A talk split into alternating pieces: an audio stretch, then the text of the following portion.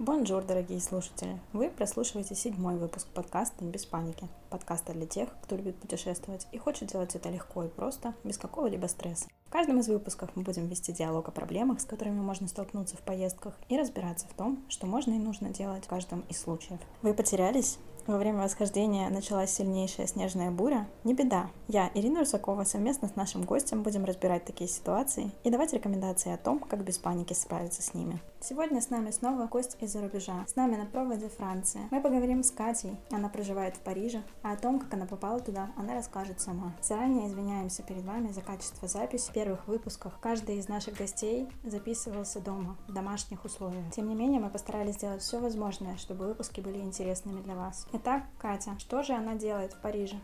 В Париже я живу полтора года по программе ОПР. Это программа для молодежи, чтобы учить э, иностранный язык и погрузиться в другую культуру. Как же сейчас проходят Катины будни? Каждый день одно и то же, по сути, так как карантин всему uh-huh. миру. Мы, получается, сидим в карантине уже полтора месяца. Где-то в середине марта нас посадили на карантин. И что ты почувствовала в тот момент? Ты ожидала таких перемен? Ну, то есть вообще, что, как, как ты это восприняла? Ну, сначала мы не могли поверить, что это возможно. Но потом, когда мы уже осознали, что по улицам ходит полиция, которая проверяет документы, мы реально поняли, что ну, нужно сидеть дома. И какие меры были приняты? Что сейчас открыто, что закрыто, что можно, чего нельзя? Если коротко, то ничего нельзя. То есть э, только в Париже, мне кажется, что с этим все строже намного, потому что больше людей, больше людей выходит. В начале карантина я была в Париже, сейчас я вот за городом. Здесь как бы не так строго. В Париже ходит по улицам полиция. Если тебя остановят и у тебя нет разрешения, то штраф 30-35 евро, по-моему, если, если тебя поймали в первый раз. За второй раз намного больше. Третий раз там штраф и арест. Государство приняло ряд строгих, но эффективных мер для того, чтобы обеспечить нераспространение вируса, заставив людей сидеть дома. Как лично Кате дались первые дни карантина? И как она развлекает себя таких условиях? Ну, на самом деле, первые, наверное, три недели для меня это было обычно, что ли. В общем, я не почувствовала какой-то депрессии или уныния. Первые три недели, в общем, я делала все то, что я хотела делать. Но вот сейчас уже получается больше, чем четыре недели мы уже сидим. И, наверное, на четвертой неделе уже стало немного грустно, что мы не можем жить той же жизнью, которой мы жили. Путешествовать, спокойно перемещаться. Даже внутри страны это немного заставляет заставляют унывать. И что ты делаешь в такие моменты, когда тебя накрывает такая волна грусти? Скайп с друзьями, думаю, лучшее решение. Например, у меня вот некоторые друзья иногда устраивают вечеринки через скайп, то есть они играют музыку, все так же, как если они были бы вместе. Многие у французов, они еще любят устраивать оперо, когда они просто собираются, чтобы выпить какой-нибудь напиток, не всегда алкогольный, то есть зависит от людей, и закусить какими-нибудь маленькими, например, орешками, да, закуски, орешки, чипсы, колбаски и так далее. И я вижу, что сейчас очень многие это делают через скайп. Это тоже забавно, мне кажется. То есть все встречи перетекли в онлайн-форму. Да. А если сути, такое, да. что тебе чего-то не хватает? Теоретически, да, ты, получается, если хочешь, ты также поговорить с друзьями, которыми ты можешь увидеться сейчас вживую, вы заходите в онлайн, точно так же, да, плюс-минус можете организовать эти встречи. Если что-то такое, что невозможно организовать в онлайн, вот что тебе не хватает сейчас? Путешествия очень не хватает, потому что за полтора года, что я здесь живу, я постоянно пробовала куда-то ездить на каждые каникулы. В этом году, получается, все разрушено, все планы. В апреле, например, я собиралась в Шотландию или по Великобритании путешествовать. И летом я собиралась, кстати, в Россию, но, видимо, не получится. А расскажи подробнее про программу ОПР. Что она в себя включает, чем ты занимаешься? На самом деле очень много зависит от семьи, но если кому-то попадется. Мне, например, попалась очень хорошая семья. Чем лично я занимаюсь, это просто забираю ребенка из школы. Ну и у меня взрослый ребенок, ей уже 9 лет, поэтому мне, в принципе, мне не сложно. То есть я просто забираю школы, и иногда мы ужинаем вместе, то есть я готовлю ужин для нее и для меня. Но опять же зависит от графика мамы, потому что она адвокат, ее график постоянно меняется. То есть иногда она свободна, иногда она очень занята. То есть иногда она уезжает в другие страны, там, например, на несколько дней. Для меня, по сути, все. Но обычно еще просят некоторые семьи делать легкую уборку, например, пылесосить, mm-hmm. типа того. На самом деле очень много зависит от семьи. Я не могу сказать за всех, как это во всех семьях. Очень много от семьи зависит. Я видела тоже не очень хорошие истории, когда УПР, грубо говоря, используют просто как дешевую няню.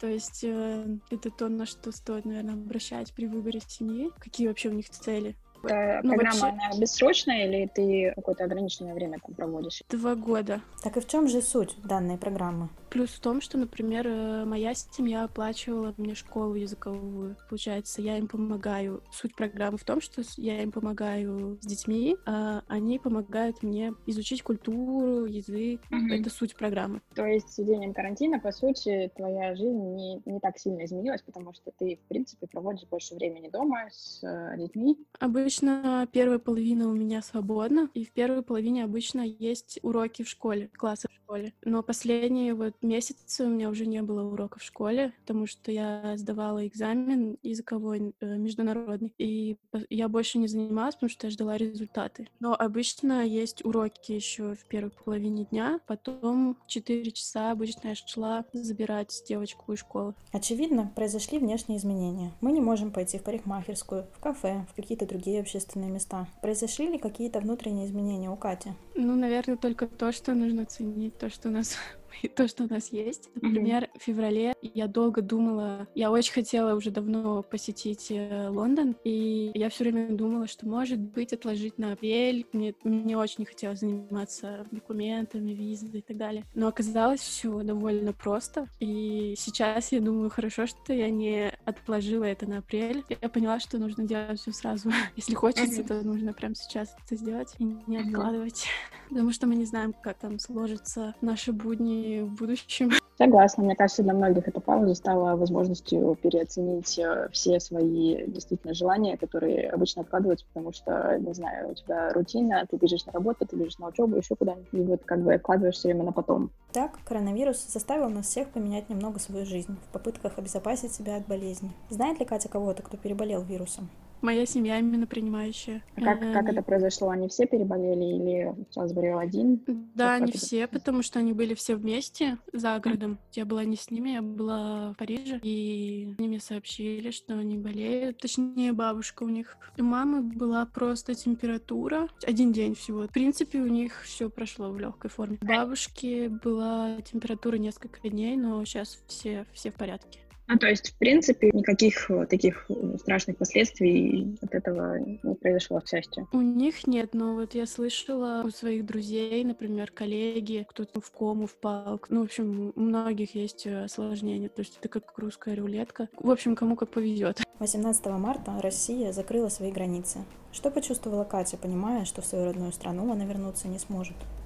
Ну, в принципе, я была готова к этому. То есть я знала, что границы рано или поздно закроют, и если возвращаться, то, то до закрытия надо было возвращаться. А теперь как бы уже что есть, как говорится. Единственное, да, то, что э, мои планы поехать э, летом немного придется, видимо, корректировать. А что насчет семьи? Они тоже, в принципе, были готовы, да. Я ясно понимала, что если я вернусь, то мое время в России просто улетит в трубу. Я потом не смогу вернуться обратно, и не знаю, сколько месяцев это все займет. Поэтому я приняла для себя решение остаться. Рано или поздно это все закончится. Продолжить мой опыт УПР.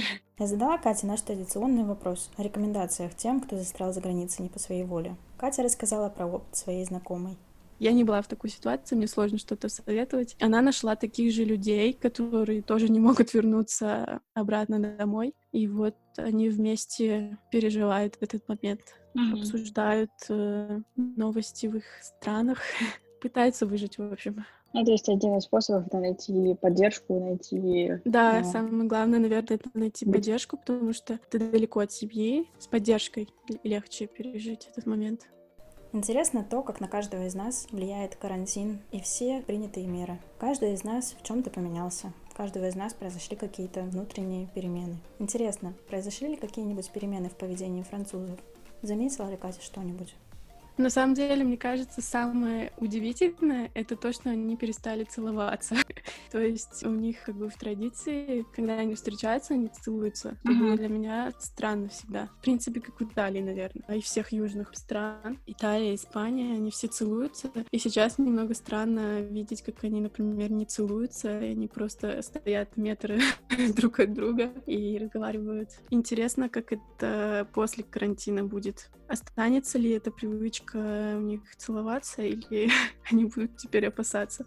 Вообще, ну, как сейчас выглядит жизнь Парижа? Все сидят по домам или все-таки все ходят? У- улицы Парижа это супер странно. И никогда не видела Париж таким. Мне кажется, это реально исторический какой-то момент. Обычно улицы Парижа просто забиты туристами везде. А сейчас улицы пустые, никого нету. Мусор везде, потому что никто не убирает улицы mm-hmm. сейчас. Полиция ходит, машин нет. То есть это очень странно для Парижа, потому что Париж — центр Франции. Всегда очень-очень много туристов везде. То есть, например, у меня подруга живет около Лувра, и она мне периодически скидывает фотки, когда она выходит побегать или на прогулку. Там просто пустота, никого нет. Это очень странно. Как будто бы зомби какой-то апокалипсис. И, например, я живу тоже в хорошем районе, не таком туристическом, как э, район Лувра или Эфелевой башни, но там тоже довольно много туристов. Живу в Море. Море — это четвертый район. В принципе, недалеко от Лувра, минут 15, наверное, 20 пешком. Там есть улица очень знаменитая, Фалафелей. Там всегда на этой улице очень много туристов. То есть эта улица очень маленькая, узкая, и там всегда очень-очень много туристов, когда ты проходишь. И сейчас там просто никого Это тоже очень странно. В городе, оказывается, можно бегать. Да, да, да. Но сейчас, по-моему, там что-то усложнили. Там э, на прогулки и на занятия спортом можно выходить только до 10 и после 7 часов. То есть либо до 10 утра, либо после 7 часов вечера. Но это вот буквально недавно сделали. До этого можно было это все делать э, в течение дня. Можно было на час выходить на прогулку или на бег. У нас э, теперь электронные, типа пропуск, да, аттестацион называется по-французски. И мы заполняем онлайн. В конце, когда ты заполняешь, у тебя есть QR-код, который полицейские сканируют. Таким образом проверяют, сколько у вас есть время, сколько вы уже потратили своего времени. То есть там, там фиксируется все, когда ты вышел, сколько ты уже на улице. Интересно, ты себя, мне кажется, чувствуешь героем какого-то сериала сразу или фильма? Да-да-да, как эти шутки были про, про сериал Black Mirror, Черное зеркало. Именно так. Я реально чувствую, как будто бы это одна из серий Черного зеркала.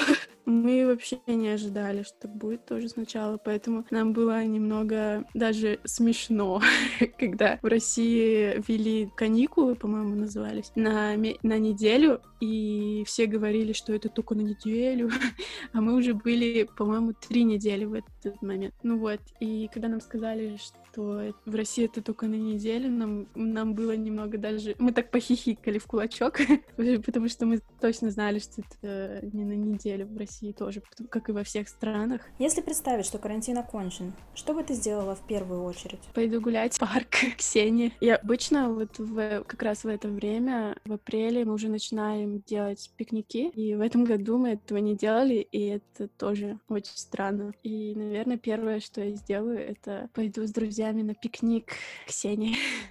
Фотографии пустых улиц, известных на весь мир городов, многим из нас напомнили картинки апокалиптических фильмов и антиутопий. Хорошо, что уже сейчас пандемия очень медленно, но идет на спад. В разных странах постепенно снимают ограничения. Интересно то, как спустя несколько лет мы будем вспоминать это время. И интересно, что именно будем о нем рассказывать? Будет ли это время действительно напоминать одну из серий Черного зеркала? Время покажет. Я уверена, что мир уже не будет прежним, преодолев период буйства коронавируса. Но это вовсе не значит, что будет плохо. Вовсе нет.